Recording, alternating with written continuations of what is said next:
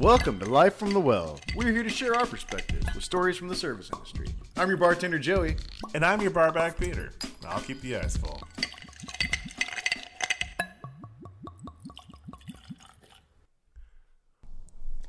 Welcome back to Life from the Well, tales from the service industry. My name's Joey, and I'm your bartender. And Peter, the barback, has called in sick. Typical bar back. We miss you, Peter. Um, but joining us today is a fellow bartender, former bar manager. You know, you all let him fill in all the blanks. But uh, Todd Ham, Todd's joining us. Uh, welcome today, Todd. Hey gang, what's going on?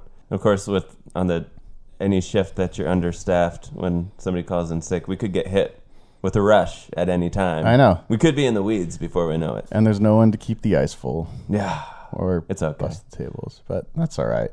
His presence will be missed. A good guy. and all the awkward silences when I stop talking, Peter usually jumps in. Uh, so you'll just have to fill in the gaps. We'll fill in the gaps with drinking these Rainiers. yeah, yeah, that'll totally help. So moving on from that, welcome Todd. Um, Thanks for having welcome me. Welcome to the show. Welcome to everything. And like I said, you've you've done a couple things in the service industry. Mm-hmm. So instead of me guessing at it and trying to remember everything you do, don't you don't you get us started and just say, uh, you know, what uh, what are all the things you've done so far? Yeah. So, um, Joey, hi Joey. Hi. Ha- I've worked with Joey for the last almost five years Mm-hmm. um, at a, an agave bar, kind of Tex-Mex Mexican restaurant with I call it CMEX. a north, yeah, sure, with a northwest bent uh, ingredients and stuff. Um, but I got into the service industry when I was twenty. Um, I had been painting houses, uh, and my my girlfriend at the time was a barista, for, like for the summer. Um, and she came home one day, and she was like, "I made like sixty dollars in tips." You know, and I was Yeah. like, "What am I doing? That sounds awesome! Like, I want tips." You're like I just worked eight hours today and Yeah, hard labor and didn't even make that. yeah. Um, so I had a friend who worked at Papa John's Pizza Nice. and got me a job there as a pizza delivery driver. And you know that you earn tips delivering pizzas and stuff, but go along with that, you also like wash dishes. You kind of do everything there, help make pizzas. Um, so started doing that, and then graduated to. I had another friend who worked at a restaurant called McCormick and Schmick's downtown. Um, that's I've no, heard of it. no longer there anymore. But yeah, that was and that was when I was 21. I moved over to that job as a busser, and I, I just got hooked. It was like the next thing. Yeah. I was going to school, like I was in college, um, but I got an English degree, and so I was seeing the writing on my on the wall at at that point. I think I was like, I'm going to need a job to hold me over until I can figure out how and if I can use this degree. so after like a year of that, um, I, I it was before the recession, and I wanted to be a bartender. The early 2000s. Yeah, yeah, early, really, it was probably about 2005 or six. Early to mid, I guess. I'm sure. Yeah, and like I had always loved like the bar, the bar atmosphere, and like bartending, mixing drinks. It just looked cool. It looked like mm-hmm. fun being back there. I loved being like the bar, the busser who was in the bar. He was like the bar back, you know, mm-hmm. and that was the most fun shift I felt. And I would always, uh, you know, ask him to help me, or if I could like pour a beer for him, you know, or just be involved somehow. Totally. And so I f- looked up and found a bartending school in Bellevue, Nice. Which I did because they had automatic job placement. Because, like I said, it was before the recession. Mhm. And I was like, bam, automatic job placement. This sounds like a great idea. So I did that. And then just a sequence of crazy bar jobs at sometimes underprepared establishments. you know, Sure. that like I, I worked at like a place that was just opening, you know, and the guy turned out to just not have the money to open a restaurant. Oh, man. And so we would just run out of shit all the time, Uh-huh. you know, like Worked for a couple guys. well vodka, for example, you know. 86 I'd- well vodka. yeah, like call and be like, "Hey, man, I'm using Grey Goose as the well again." Mm-hmm. He's like, "No, why?" And I'm like, "Because you didn't buy any well vodka." we don't have any other vodka. And Yeah. somebody wants a vodka. I have to soda. go next door and get ice from the like convenience store. But yeah, one thing led to another, and so it's been like 15 years. Uh, to abbreviate the story, you know, it's just a series solving of serving and bartending job jobs, and then I was the bar manager at our at our current spot Mm-hmm. for about four four and a half years. Yeah, Awesome. So it sounds like you really just kind of spent a good, like all your life, pretty much. Uh, all my like adult life, I guess. Yeah, for about 14 years. So up to this point, 15, Mm-hmm. something like that. Bartender or pizza delivery guy, busser, server, bartender, hmm bar manager. Yeah, What's your favorite of all those things? You think? I like I like being a bar manager. Just at you know at this point, and Mm-hmm. and as long as I still get to bartend, sometimes there was that period The where working they, bar manager. Yes, exactly. Yeah. There was that. There was that period where they made me uh, not do like the tipping shifts and only work the floor as a manager. Yeah. Um, just because they needed to fill those. Just a supervisor working on the floor versus shifts. just the bar position. Yeah, Or a yeah, bar yeah. supervisor. And I would still, you know, I was the whole time I was doing just all the ordering, all the prep for tap, tap cocktails, ingredients, and stuff. But Mm. um, at that one point, they made me go on salary and phase out of actual bartending. But I, I worked the system, Yeah. you know, and that only lasted like five months. Mm-hmm. And I was like, I can't do it anymore because I was also going to sc- like I went back to grad school. Yeah, you can do And the full like, salary. oh, okay, yeah. But they never That load. replaced me. Yeah. which is Yeah. awesome. So I just basically kept doing it, but could work for tips. Yeah. And that's always the goal. I've always felt like if you're going to run a bar, you know, just like running a kitchen as a chef, you know, you should you should work on that kitchen line. Right. Sometimes if you're the chef, and sure. you should work in the bar if you're the bar manager. You know, if you're going to be like making the cocktail list. You know, mm-hmm. if you put a cocktail that's on the menu that's a pain in the ass to make, Yeah. You know- should be the one. you should also be willing to make it. Right. You know. Plus, liquor Right. cost is coming down to you a lot of the times, and so if you're out there Yeah. pouring the liquor, then you're able to keep a little more control over that. Yeah, if you're that gatekeeper, Yeah. for sure it helps. it's nice. Nice to have your hands in it. Yeah. Yeah. Or have people that Mm-hmm. you trust, like my man Joey over there. Hi. um.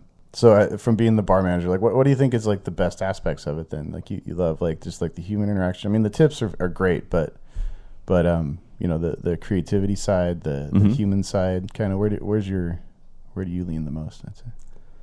Uh, I would definitely say that the creative aspect of it is my most is my favorite part. Um, I've always needed like creative outlet and stuff, and I was mixed in there. I was like a freelance uh, writer and like music journalist for like nine years.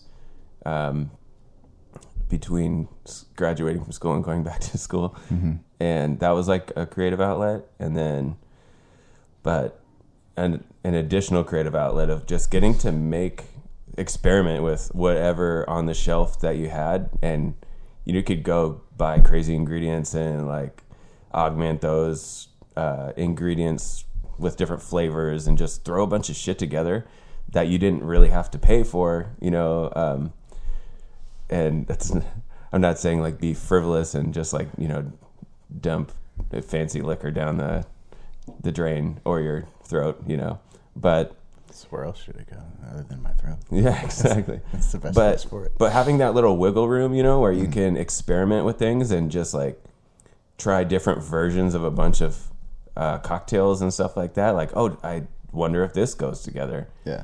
you know and sometimes it does sometimes it doesn't sometimes you tweak it and it turns out great sometimes you know you let your fellow bartenders try it and they're like oh Everybody, has an opinion. yeah yeah which is good Yeah. because Oh, totally. Well, then you get a crowd. You know, hone it up. exactly Make yeah. something that tastes good for the group, for the crowd, instead of just yourself. Yeah, it's like you, you sharpen it Mm-hmm. like a pencil until it gets to the point that you want it at, you know, and like have bouncing it uh, off of your bartender friends is a great idea. And plus, Sharpen it like bartenders are usually not opposed to trying free liquor. So Oh yeah.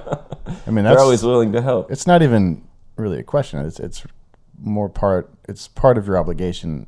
Mm-hmm. You know, as a bartender, is to lend your palate to your your fellows. You Mm-hmm. know, and, and and give them your honest opinion. on Oh, how the drink tastes, and, and then how you feel afterwards, how strong it was, maybe. Mm-hmm. Mm-hmm. That's always yeah, good something to take into account. Yeah. Um, but yeah, it's like the chef try, tasting their food before it goes out. you know? exactly. Yeah. Other than that, I'm a Virgo, and um, yeah, got a couple kids. I feel like being a parent is also a funny. Being a parent bartender is also something that happens sometimes when you Yeah, since you've done both, When like you what, what's the uh, the older you get, more people you work with have like kids and stuff sometimes, and that's kind of a funny balance. But that's another reason like I was drawn to our uh, current spot. It's I've worked at clubs I know you have with, that are open till two in the morning, yeah.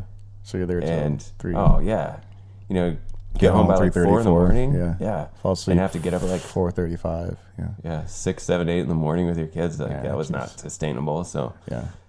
but bartending in a restaurant was a good idea. We closed at eleven. hmm Yeah, I found. Um, I mean, that's that's one of the things that I think a lot of people don't think about when think of bartenders is the, the different kind of hours that it requires of you. I mean, there's there's very specific shifts, you know that that that can be tough to work, you know, and and uh, yeah, I really like the restaurant too because we work at a, at a in a restaurant that closes at eleven before midnight, you know, and so we're we just serve drinks for the people that are eating dinner and then we go home. Yeah, and get to bed at kind of a decent hour, and Yeah. You know hit that jujitsu jam. Or That's right. I like to joke that I'm I'm one of the only bartenders in Seattle that probably gets to bed before midnight.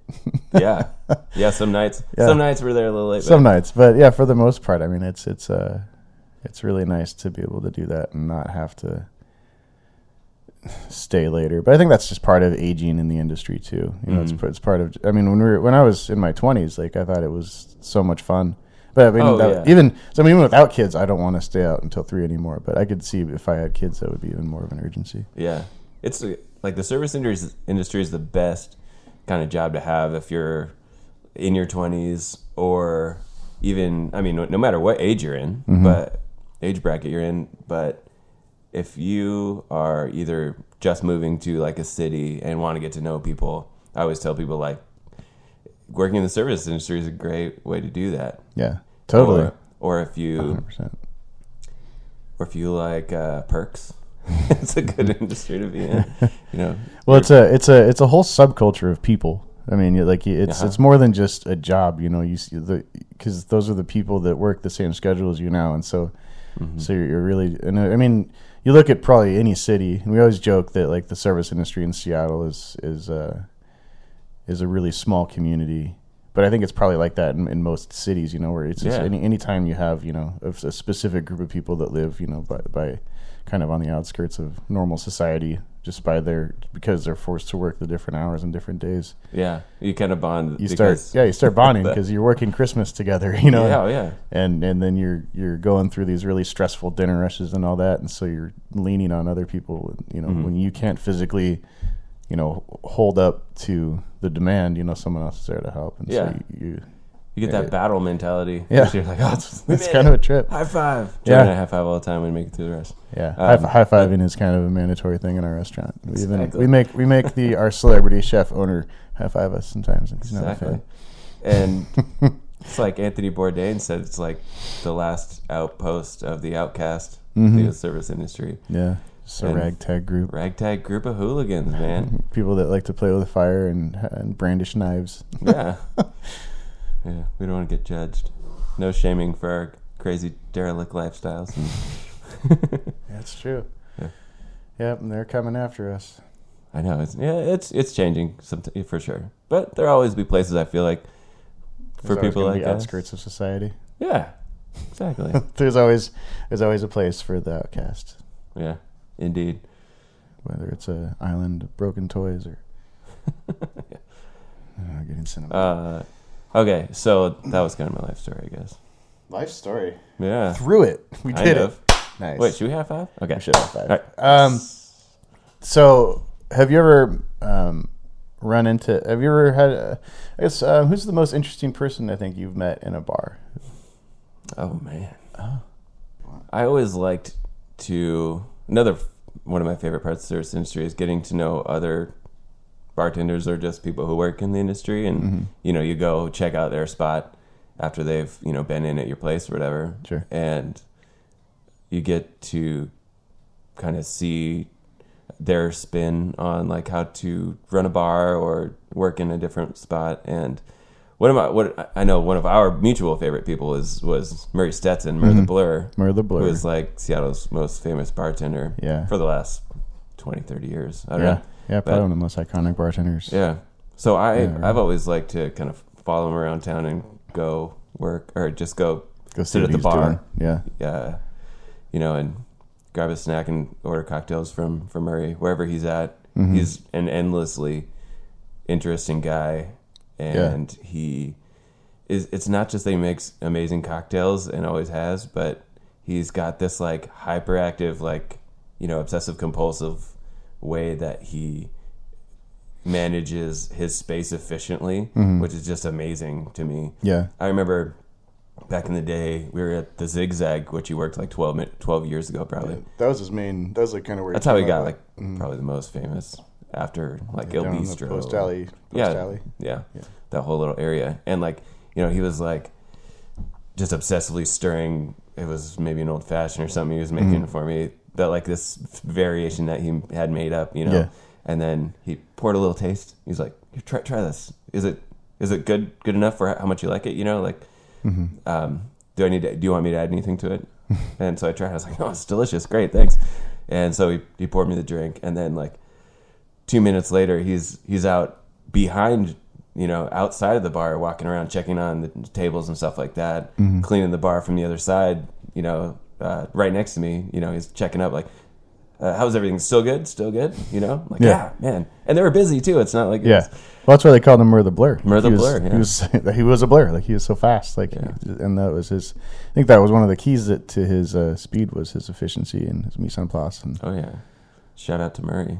hell yeah, Yeah, I don't know. That's he's always somebody I like uh, as have looked up to as an interesting dude and just extremely good at his craft. hmm Uh, but yeah, as- far as other most interesting people, I'm not sure.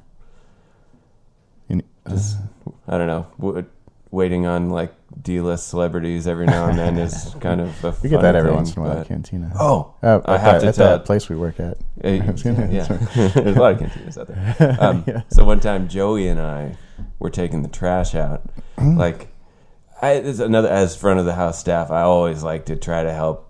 You know, Nah, yeah. like if if the dishwasher and the, the kitchen line are, are way behind, you know, at the end of the night, it's it's it's always nice to I want to lend a hand, and and those guys help us out too all the time too. It's it's a great great environment we got right now. But so we were taking the garbage out, and you have to go across the street behind this other restaurant because it's like a shared garbage situation, and it's right behind a well-known jazz club that is they have great bookings, mm-hmm. and Burt Bacharach walks out. Burt Shout Bacharach. out, shout out to Burt. Yeah, yeah. Shut. He's And. I really had to start. Cheers, Burt. Really had to stop myself from going, Burt Bacharach, ladies and gentlemen, like Austin Powers. But uh, he walks out, and we're taking the garbage out, you know, and he's like getting into their limousine or whatever to go to the hotel or airport or whatever. And we're like, oh my God, what's up, man? How you doing? We knew it was, I don't know if we would have recognized him if his son hadn't been into our work earlier. And Wait, his son, his son, uh, kind of, like called his dad over to us. You know, he's like, "You guys want to meet my dad?" Yeah, Like, because we had like totally taken care of yeah, him you earlier, you care know? of him and he told night. me that he was, and he had, he's in his house band, I think, Burt's house band. and yeah. He so- said that they were touring in the country. And Yeah. he said he was playing with his dad.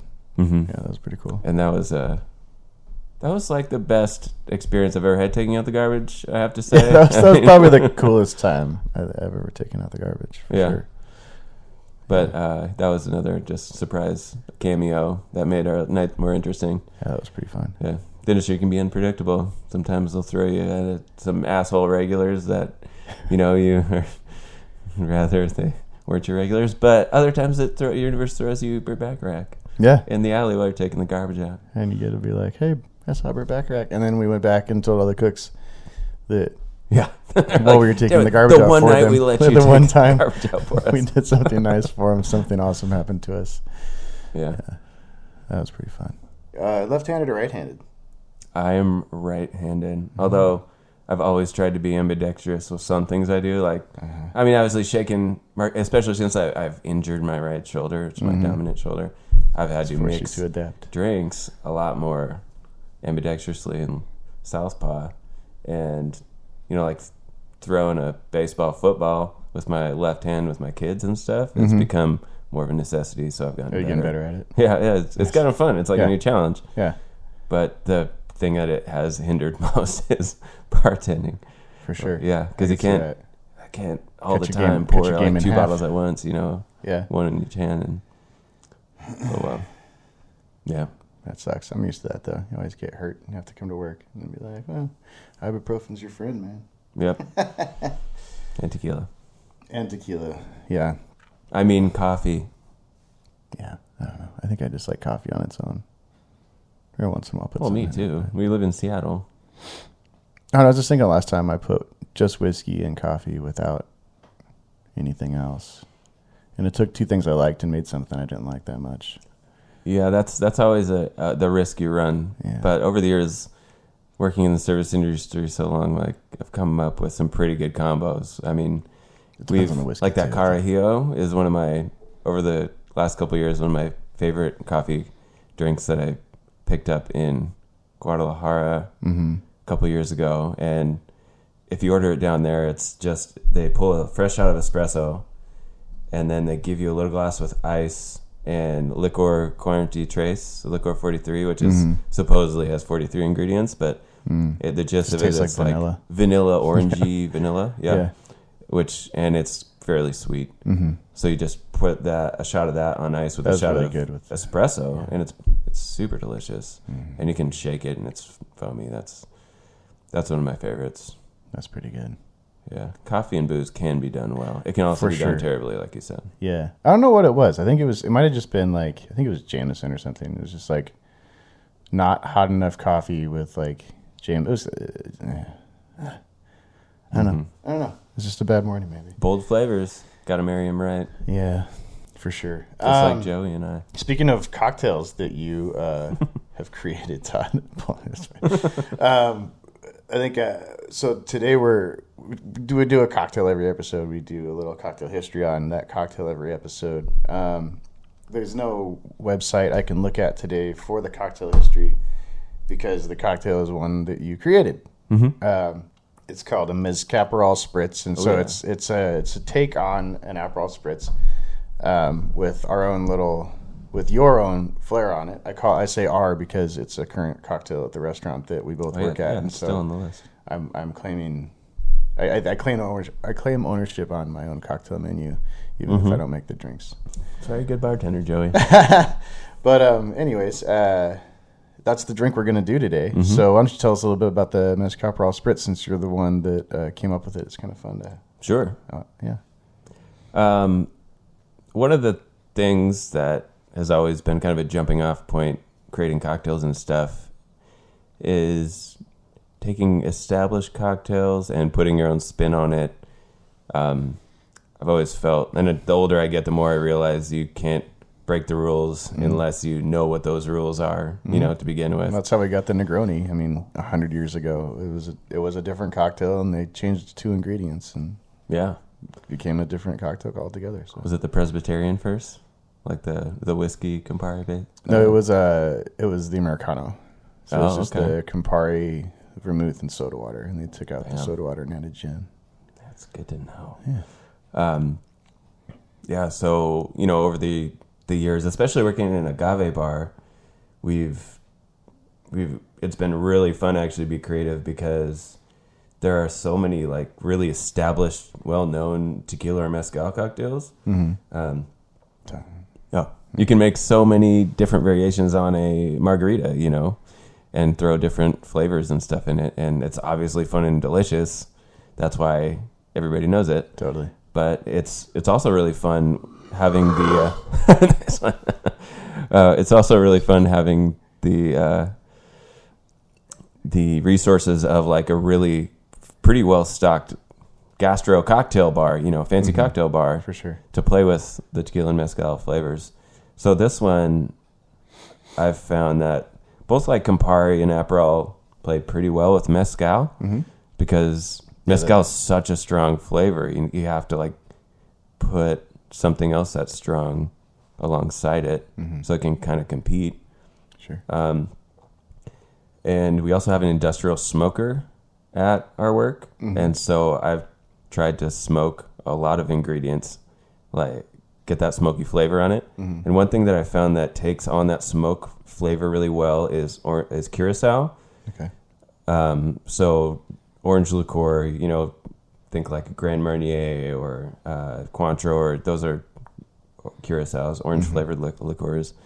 And More things to go great with agave. yeah, exactly. And it, the smoky flavor when you it takes on smoke really well. I feel like things with either fat or sugar in it take on smoke really well. Um, and for this variation today, I don't have an industrial smoker at home, so I just I was telling, as I was telling you when I got here, Yeah. I How'd just, you How'd you make it at home then? yeah, I lit uh, part of a, a paper grocery bag on fire on my granite countertop. But I put a sheet tray. If my wife's listening, I put a sheet tray on top of the counter so I didn't wouldn't burn the counter. Um, and then made a little ice bath with uh, aluminum foil because you don't want the alcohol to burn off in whatever you're applying smoke flavor to. And then I put the orange liquor or the curacao in a coffee cup because I knew it could take the heat if it had to.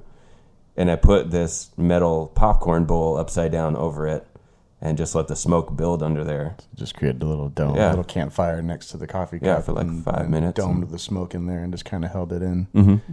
Let it sit in the smoke for a little bit. Yeah. So the cocktail is just there's a little touch of that smoke curacao. There's mezcal.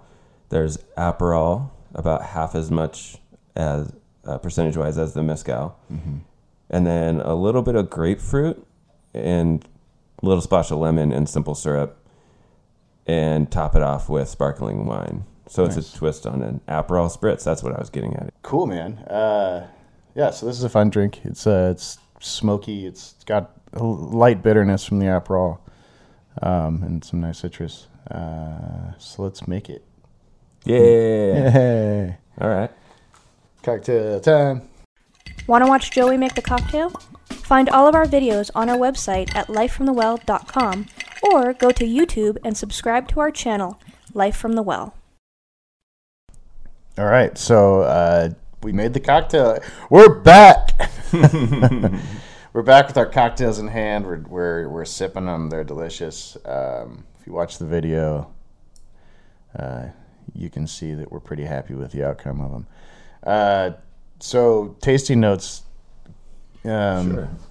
What do you got? Throw them at me, Todd. I, Oh, You know. I, I, I, uh, I, you know, it's I just I just sniffed rosemary. It's delicious. Mm-hmm. Um, you know, it's it's a it's a smoky, slightly bitter. You know, you got the bubbles from the prosecco and the and like the the the floral like the the, the rosemary oils that just kind of get in your nose right when you drink it. So it's got like an abundance of things going on, but Mm-hmm. uh, it's all just like really just light and refreshing, which is nice to have all of that going on and still like, it's just not too much for your mouth to handle. You know, Yep. it's uh it's really delicious. I was gonna make a joke there. I shouldn't.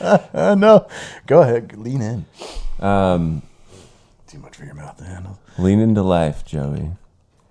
Um, so a couple things that I've learned over the years that I've really appreciated. I've always really liked to work closely with the chef at the restaurant, or you know, whoever's like the creative person putting stuff on the food side of the menu. For sure.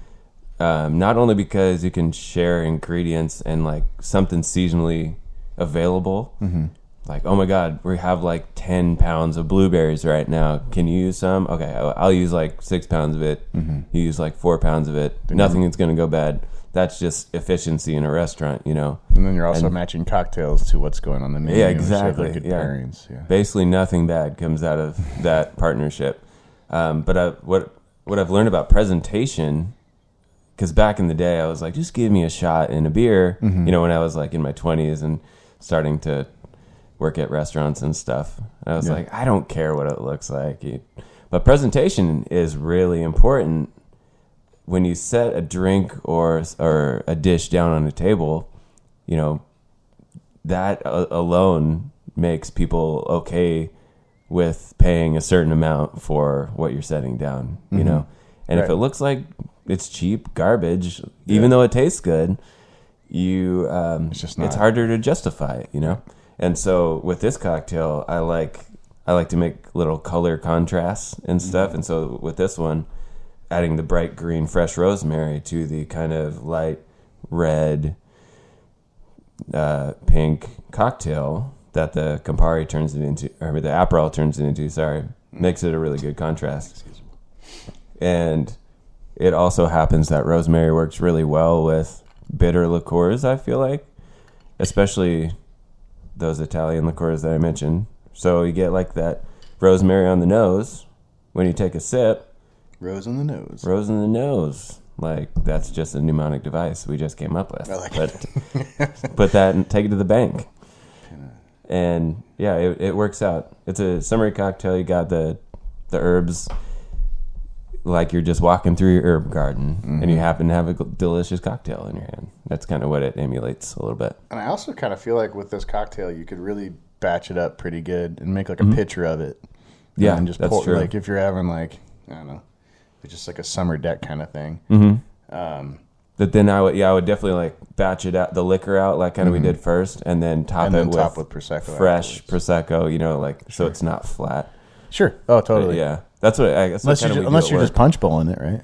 yeah, and if, you don't care at, at a certain point, yeah. you're just trying to get drunk. yeah. If you're, if you're fine. doing a punch bowl, then cut we're up a, judge. cut up a couple of uh, grapefruits and a, and a couple lemons and drop them in there too, Mhm. and then you got a, a nice uh, Yeah, you can make a good punch bowl out nice of that. party bowl. And And I, never, and I, I never really thought about making punch bowls of alcohol before. It's kind of a new. are you sure? No, it's I'm, I'm What about Kinda excited like about this now. guy? He's always thinking about it. Oh yeah. the benefit of our listeners. I have a Kool Aid punch bowl tattoo on my arm that I just showed Joey. It's a true story, and I knew about it. He didn't need to show me. That's true, I know. But yeah, we pre-batch at my work, at our work. Sorry, Joey. What is the name of this drink again? The Mescaprol Spritz. That's right. Yeah, but we. uh I like to pre-batch things to make things easier from my bartender friends at work. So we pre-batch the liquor, and then mix the fresh juice and prosecco or cava, whatever on top, sparkling wine. Yeah, it's a Bubs, whatever Bubs. I had I had prosecco at home because um, uh, Bubbles, any bubbles are good. we usually have prosecco at home. Yeah, My wife's a fan. I like it. Shout out to Brooke. Shout out to Brooke. Love you, babe. so, um, speaking of that, actually, I kind of wanted to bring this up because um, I know you also have a, li- uh, a wife that you you adore, In a life, a life and a wife. yeah. But They're uh, one and the same. um, yeah, uh, we, we met our we met our wives similarly, actually, right? Mm-hmm. So thanks to the service industry and bartending, Mm-hmm. you met your wife. True. That's pretty cool. Uh, is there a story behind that? A little bit, yeah. um, so actually, across the street from our current work mm-hmm. is a hotel mm-hmm. with a French restaurant and bar in the on the ground floor. And I had friends from high school who worked there, like since high school, got a job. They all worked there for years. It was a super fun, unregulated, Wild West mm-hmm. kind of bar to work in under the facade of a pseudo fancy French restaurant. Sure. And so we would go, I would go down there to hang out with them because free booze and, uh, or I mean, or cheap, you know, whatever. Yeah. Bartender hookup. Yeah, bartender Yeah. hookup. And, you know, get uh, French fries or their, Mm. their food menu was fun and snacky. And then you got to hang out with your friends while they worked. Yeah. And then Amber, my wife, started working there and would eventually come out after work to whatever local bar we would go to. hmm And that's how we met through through those mutual friends. Um, and uh, and then it pays to mention she had a three year old son at the time who's now my fifteen year old stepson. So Mhm. shout out to Kellen. And then What up, Dad? yeah. Because I know he's in the podcast, not video games. While he's playing video games, he listens, I'm sure. For sure. Yeah. It's how you educate yourself. Cultured man. Yeah. Cultured 15 year old. I love him. and uh, we also have a seven seven year old uh, named Duke. So, but anyways, after we met. Duke Ham is his middle name. Nuke? Yes, we no, we definitely we toyed with the idea. Glad you got there. Uh, I feel like it had to come up. Oh, I, do, yeah. I do call you the sheriff of Tottingham. That's true. That's We also, probably one of the best ones. if we had a girl, we were thinking about making her middle name May Mayhem. Mayhem. Yeah. Yeah. Um, I like it. but yeah, we so we we we would hang. You say out. we, were you, you mean you, right? It's- yeah. Amber at least got a kick out of it. she gave you the courtesy Wasn't laugh. going to happen, but yeah. Never made it past the planning stages. But yeah. So we would we would hang out, and then one night, Mm-hmm. fateful night, we went out to uh, this bar in Ballard called King's Hardware. I've been there. Yeah, and then I lived a couple blocks off of that Ballard Avenue strip, and so all of us went back to our apartment that I shared with my friend Pat. Shout out to Pat. What's up, Pat? Um, you know, and just hanging out, and uh, everybody else kind of was leaving, and I just looked at Amber. And I was like, "Hey, girl." it's the worst. I didn't know what to say. I didn't know what to say. so I was like, I was like, "Hey, hey, uh-huh. girl," and she was like, "Hey, boy," and then we made out, That's funny. and now we're we've been married for nine years now. I love it. Yep. I think I think she told me that story once, and it was it was exactly the same. You it was that same term. She's like, first thing It you ever said to me was, "Hey, girl." I know. That's one for the grandkids. That is one for the grandkids. They'll Yeah. hear it. How'd Hey, you meet. Grandpa? Like, oh man. I'm gonna pour a Lilith Rainier to freshen up the bubbles in Like, this what are you cocktail. doing here? I got It's just pour a little of this house beer. Yeah. what we call it. House beer. Oh yeah, I like it. Instead of house, do you have a house wine? Do you have a house beer? There should just be a house beer. Yeah. I just got us a house tequila at work. We about about. Uh, I talked my company We finally into get one. loosely talked my restaurant company into spending a bunch of money into letting us purchase a whole barrel of our own tequila From who? from Arette Tequila. Oh, fantastic! Shout out to Arete. Yeah, we love so those guys. They make really good tequila. small backstory about almost two years ago i organized a uh, a, tr- a work training trip to guadalajara and the town of tequila I'm so bummed out I missed that. oh i know well to be you were going on another vacation Well, I, I right- had right yeah, before that Before you, you, just get got into that, yeah, yeah. I, I had just gotten back from like a two week trip to Europe. Oh, like yeah. the Monday We do not before you against it. left that Friday. So I was like, I, I was the one that stayed home and worked all the shifts for everybody while they were in Mexico. Yeah. But anyways, get into your story because it's way more interesting than me bitching about not going. um, and so i it was through uh, this t- group of tequila companies Arette fortaleza and calle uh, 23 and Don Fulano. And they're all just really close together in the town of Tequila. And so all we had to pay for was the, the plane ticket. And then we basically just, you know, all, all I wanted out of it was to give us all like a really boots on the ground kind of walk around of the actual area and like what the the culture in the area was like and like meet real people who are making this tequila mm-hmm.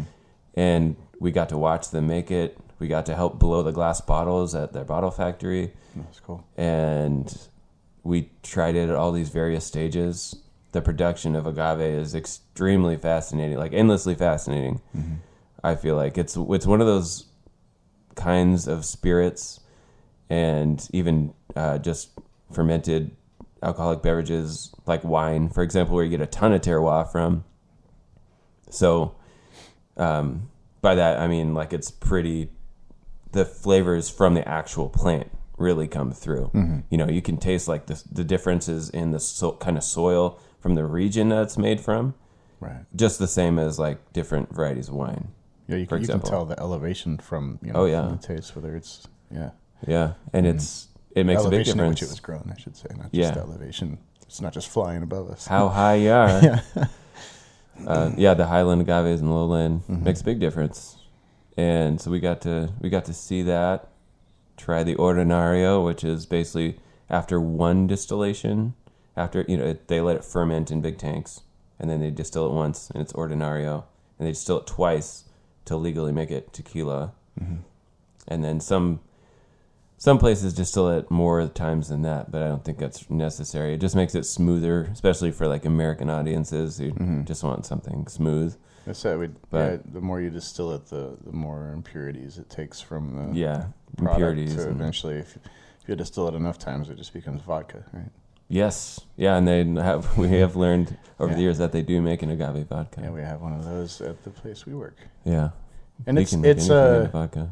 I'll say this of it, it's good, but I really wish that they would just use it for tequila because of the limited amount of agave that grows in this world. You Yeah. don't want to use too much of it to make vodka when you can There's a make finite delicious, amount. delicious tequila with it. For sure, and, and sometimes there are agave shortages, and that's that's one thing I would want like American audiences, especially, to like understand is Mm-hmm. that with both food and you know True. beverages, like where you get your stuff from, sometimes there's a finite amount of it, Mm-hmm. and so like buying consciously is really important. I feel like if there's a huge blue Weber agave shortage, prices of tequila is going to go through the roof, and those farmers and stuff are put in a tough place. You know, sometimes that's when ca- crime can happen. Right. You know, um, You got to make money somehow, right? yeah. Yeah. But I'm glad to see out of that that other alternative Mexican spirits like mezcal, Sotol, Raicilla, Bacanora We're starting to starting to be gain some prevalence Yeah. foothold because it takes a little bit of stress off of that blue Weber agave market, Mm-hmm.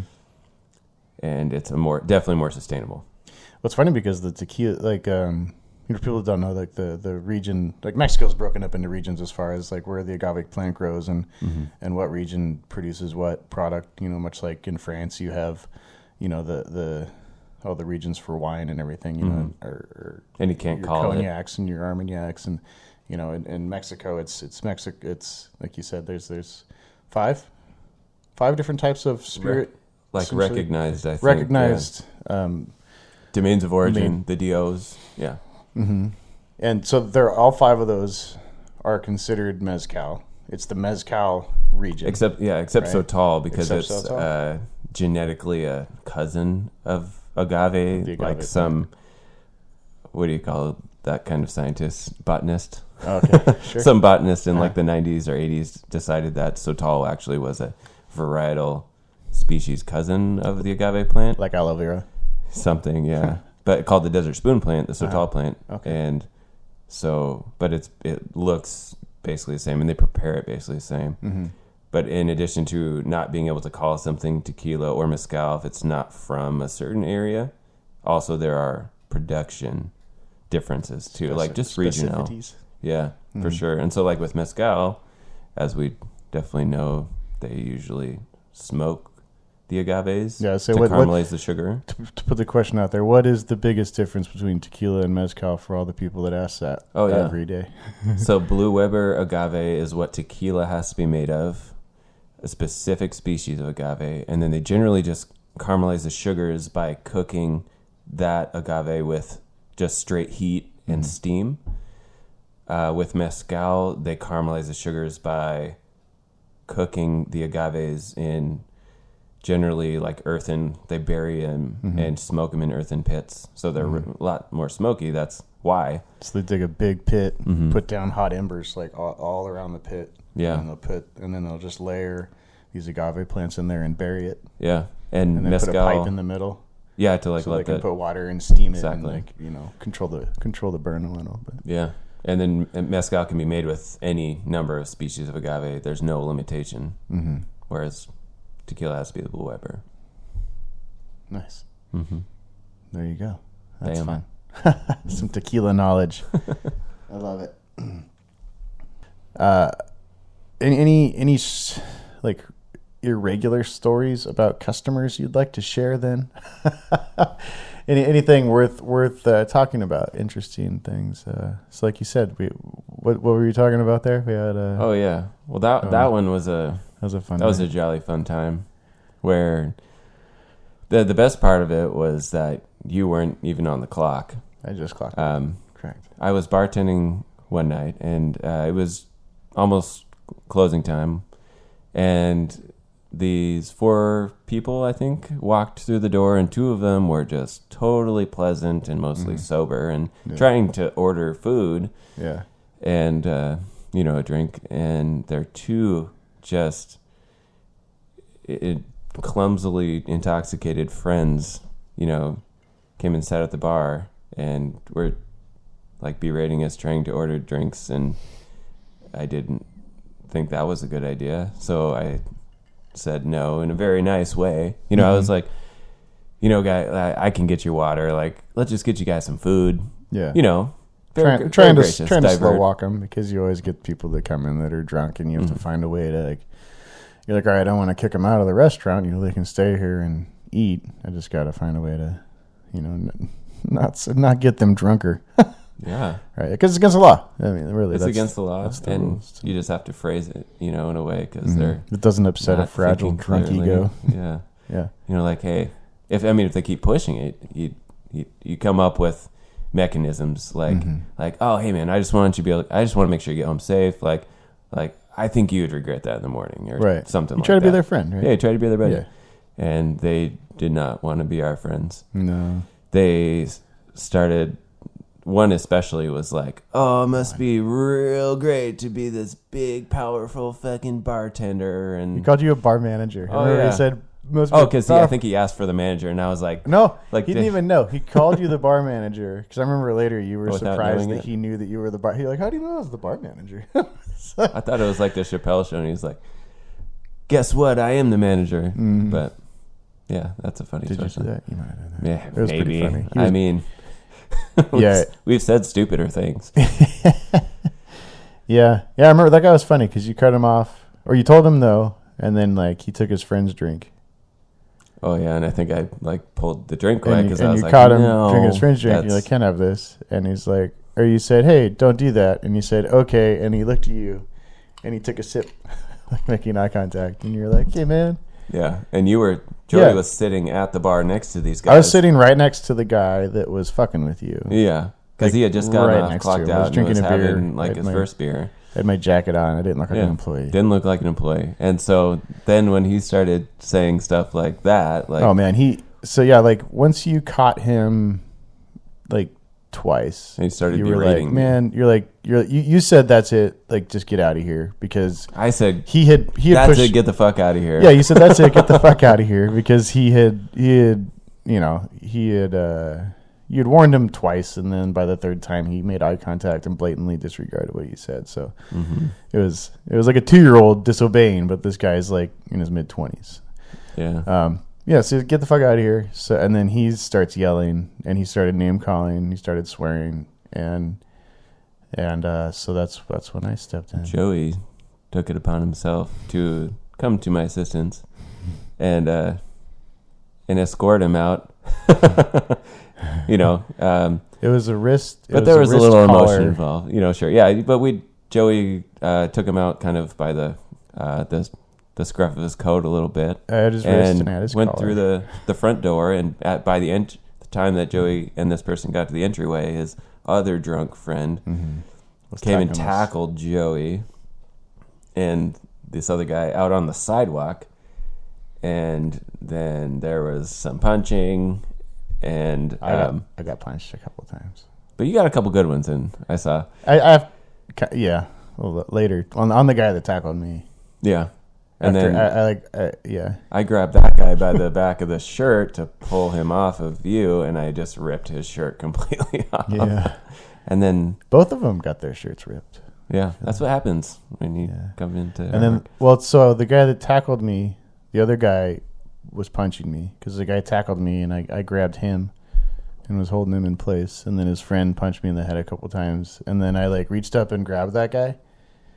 And then he just disappeared. Mm, oh yeah, because our coworker Zach from the kitchen line, who's a big guy, ran out and just body slammed the other guy. hmm He just disappeared. Yeah, and And then we got up. they just walked off. All no, then we got up and and, they tried. and- They tried to keep fighting us, and Mhm. we're like, no, we're just gonna go inside. So then we went inside, and then they kept trying to come back in, and they were like, they're they were sending their friends in, and they're like, Oh, yeah. they want to come in and apologize to you guys. and we're like, we Not necessary. tell them to come back tomorrow. We don't want to talk Mhm. to them right now. We're kind of mad at them. They just punched us.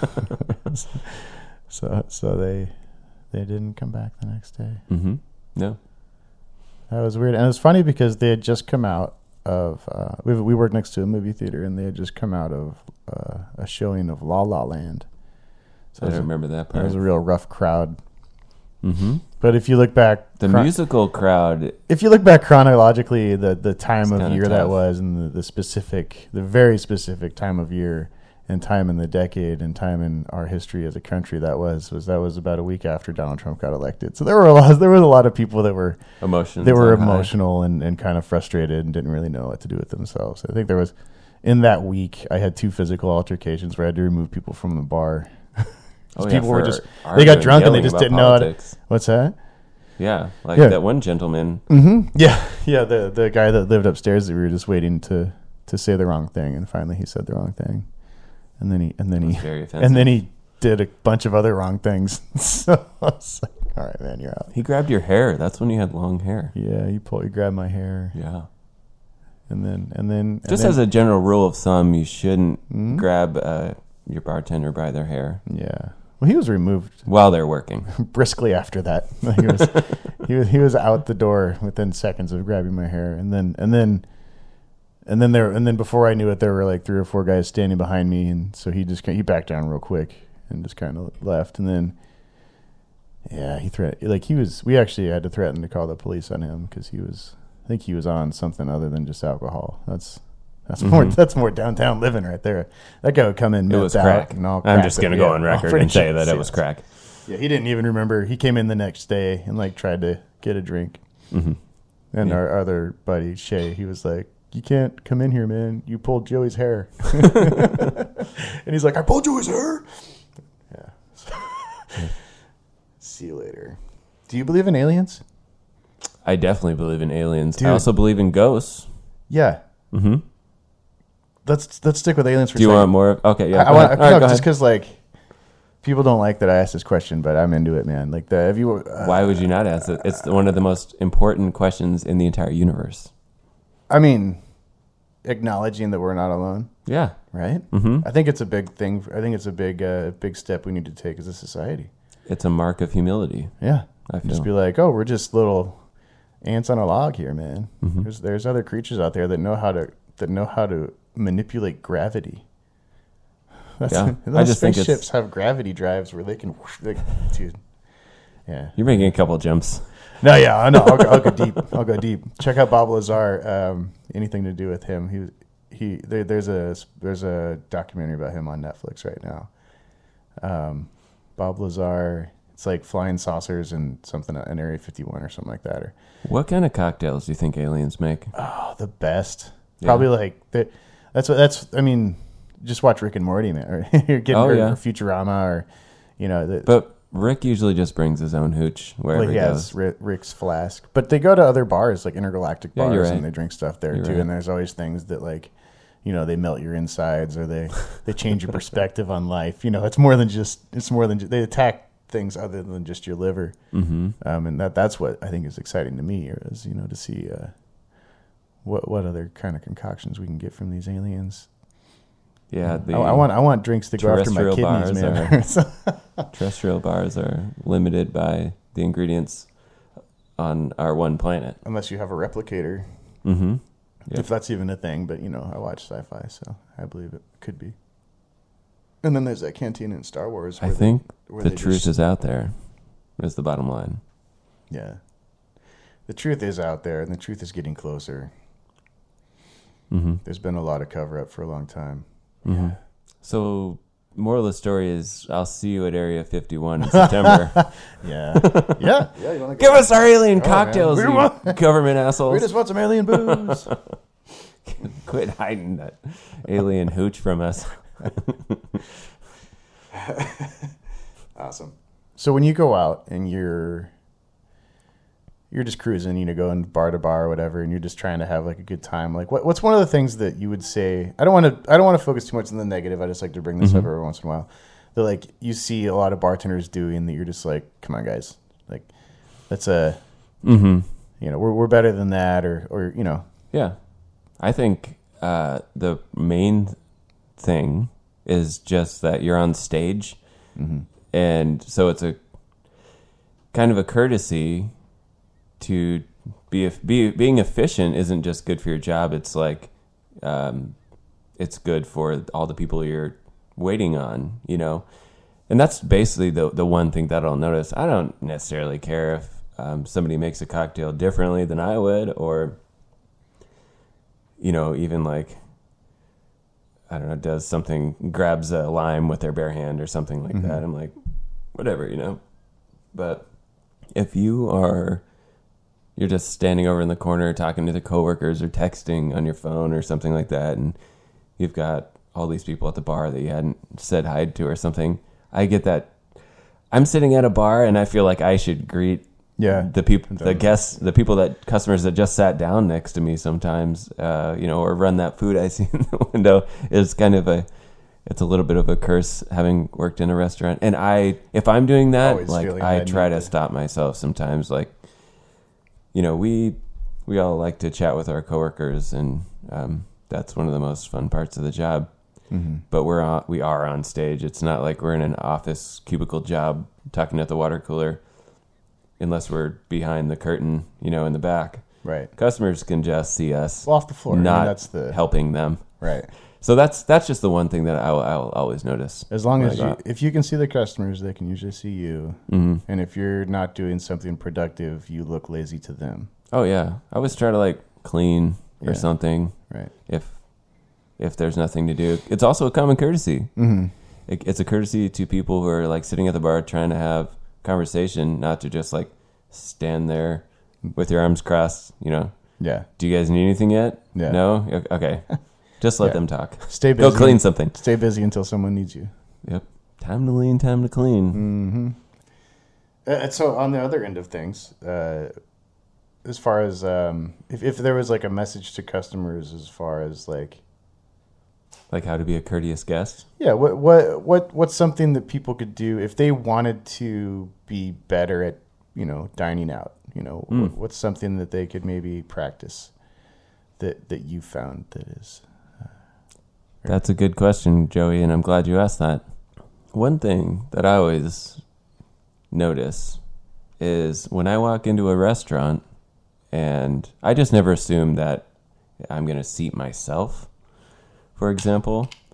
And we- this is something that's definitely relevant to us in our restaurant. We have this big "Please wait to be seated" sign, mm-hmm. and people continue. It, not everybody. Like, there's a huge percentage of people who stand. You know, okay, yeah, would we'll wait. there's still like a good thirty percent of people though I think that ignore it. Yeah.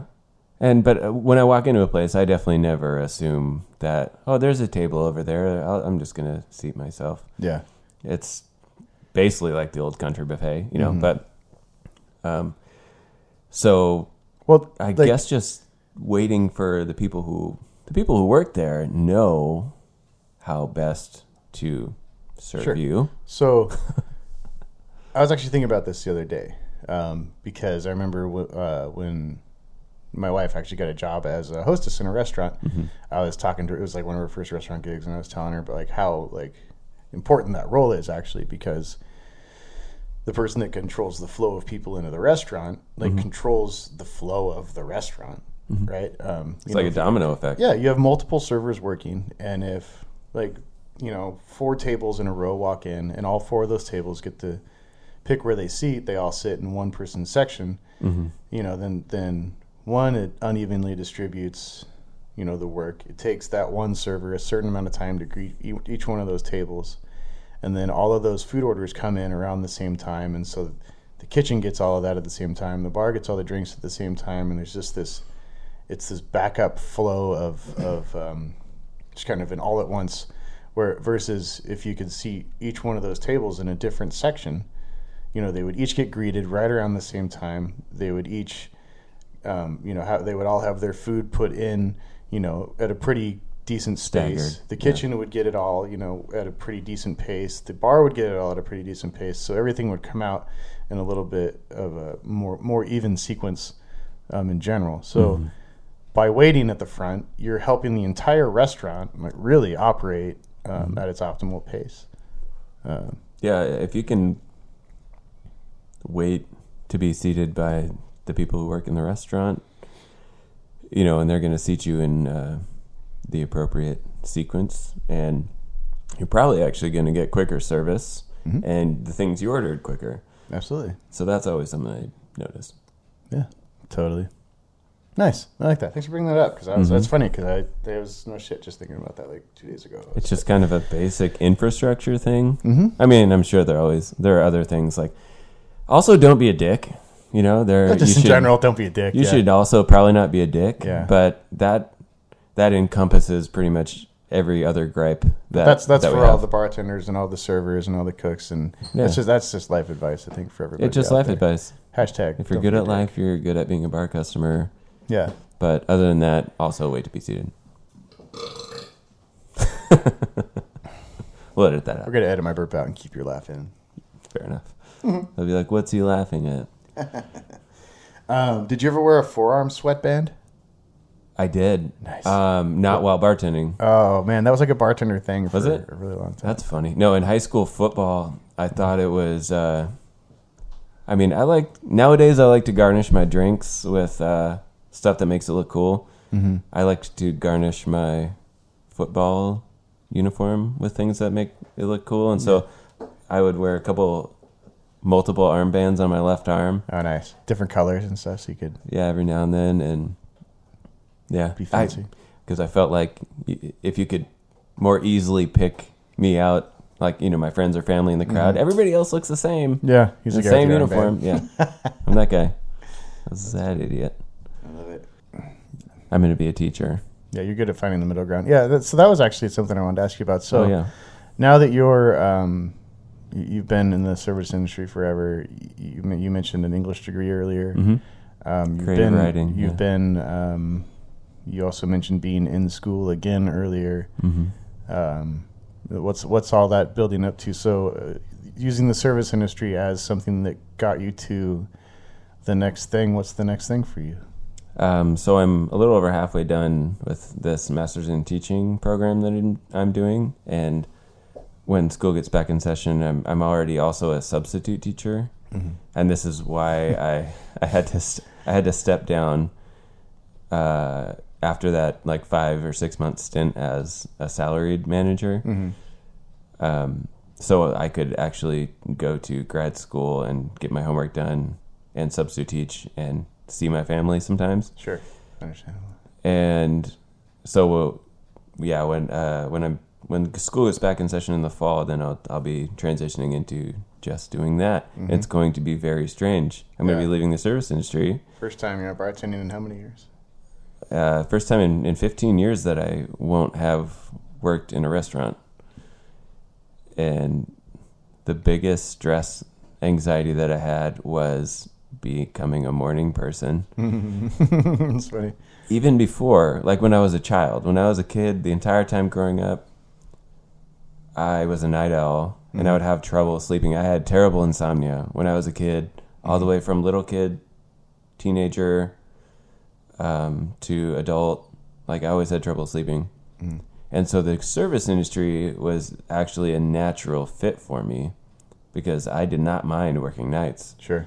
At all. And I guess maybe that's something I should have mentioned earlier in my story. Yeah, I know I could teach night school, but this is actually it's going to be a challenge for me, but Mm-hmm. it's going to be beneficial. I think toward being me being able to see my kids and wife sure. more often. Yeah, you'll see. I mean, I think like with with anything, like once you start um, doing it, you know, your body's gonna adjust really quick. Yeah. What I'm hoping is that uh, my body will get used to operating off a little bit less sleep, Mm-hmm. and then that'll allow me to fall asleep more easily at night, and Fair enough.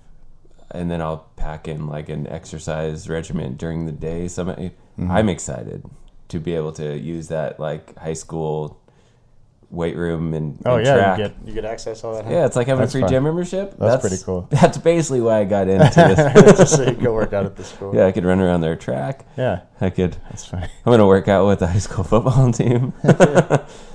Hopefully, my shoulder heals. Just get all jacked.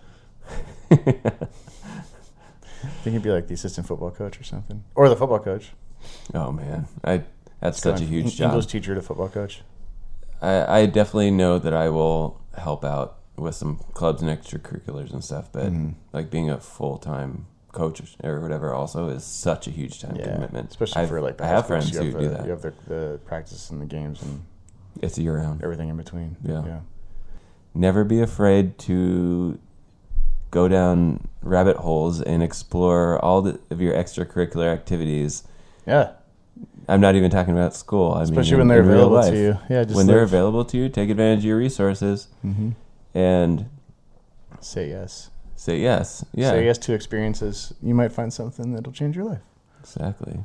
You might find something that you want to do for Yeah, the rest of your life, yeah. or at least the time. And also learn your learn your history, meet your meet your local tribes, have uh, I don't know, just acknowledge your fellow people. You know, For sure. that's all. That's something that I'm trying to tie into Mm-hmm. curriculums now, and I think it's really important. To acknowledge that's my the, final to plug. acknowledge the people around you and and Everybody, yeah, not just cer- Mm-hmm. certain perspect pre pre prescribed pers- perspectives. You know, yeah, no, listen to like everybody has a perspective and it comes from something. mm-hmm. You know, it's not just people. You know, assholes aren't just born assholes. You know, like there's usually something that that got them there. There's some there's somebody or something that happened to them. You know, in life that they feel was unfair or was unfair. You know, you never know really know. It's all just kind of how we all perceive life as it's happening to us, anyways.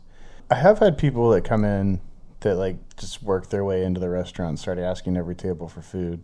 oh yeah, that Those are the people you kind of have to like. I don't know, that's a, that's always a, a, a tough situation too, where you know you have your tables that are sitting there dining, you have this, this hungry guy that all they want is food. Mhm. But It's a philosophical so question you, you just sure. kind of have to figure something out. In that situation, I've, I've taken to you know just kind of you know try to talk to them. You create some sort of dialogue, get them Mhm. get them over to the front door area, and then you know if they're if they're really hungry, you know it doesn't take much to get a little bit of food from the kitchen or Yeah, you, You know, just acknowledge him as a person. And, you know I, I mean. At this point, I'll just get them like a. I'll get them a kids burrito, and I'll I'll get you know it's like two bucks for me to, with an employee discount to get them a bean and mm-hmm. cheese burrito, just just so they have something to eat and go out the door, and they can. yeah. move on if we're like not a- busy and we have the time, then that's the other thing. If it's a rush and I don't have time, I mean, like then I just be like, man, like. But I don't know if, if I'm called into the situation, I'm I'm dealing with it. You know, there, there's there's only a few ways you can deal with it without like being a total asshole. I feel like you know that you, mm-hmm. you come in hard, but then you have you know it's just a person, and it's just a person that's that's hungry and and they they they're to the point now where their their ego is crushed so much that they're just they're asking anyone and everyone they see because they're hungry, and so it's, I don't I Oh yeah, don't care at that point, you know. It's like I, I, I can said- I can help someone that that's desperate that's that desperate, you know. Yeah. So, I mean, sometimes we think our life is hard because we're hangry because it's we're eating lunch two hours later Yeah, or 'cause I something. But they exactly. literally, you skip know, the meal. sometimes people have skipped many meals. You Mm-hmm. know, Um, all right, folks, it's last call around these parts, and last call means. where's the after party? Do you got another shot in you, or are you done with shots? we just took a shot. I know that's what I'm asking you. No, you can take a shot. Okay, we did our last call shot already. Uh, I have to go. I have to go be a dad. Todd's done all of his uh, shout outs. Is there any you know uh, on on on the internet? Where can we find you? Is that, do you want to throw that out there? or Do you care?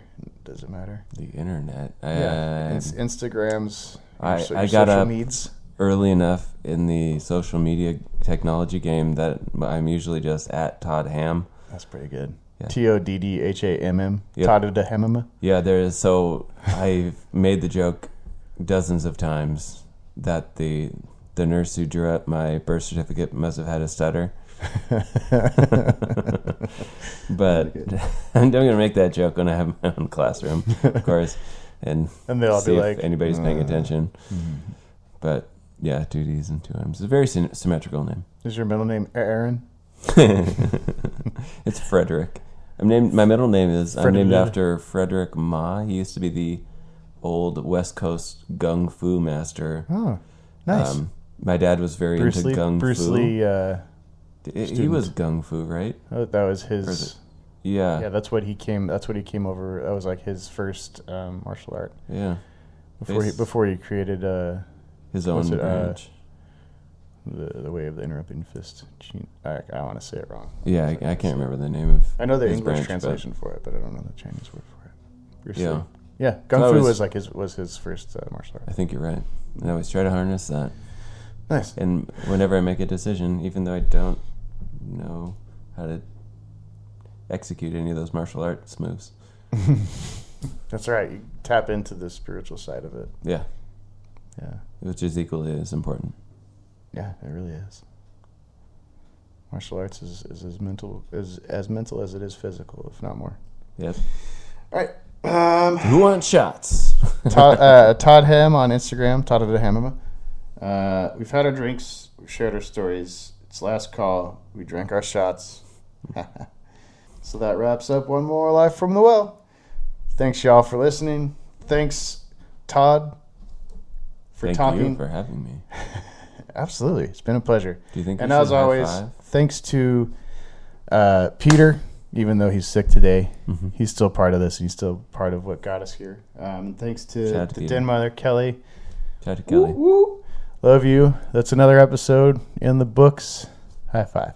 Another? Okay. Why not? Thanks for listening to Life from the Well, full of service industry stories and cocktail history. If you like our show and want to know more, check out lifefromthewell.com. You can find us on Apple Podcasts, Google Play, Spotify, and Stitcher. Join us next week for another new cocktail and guest.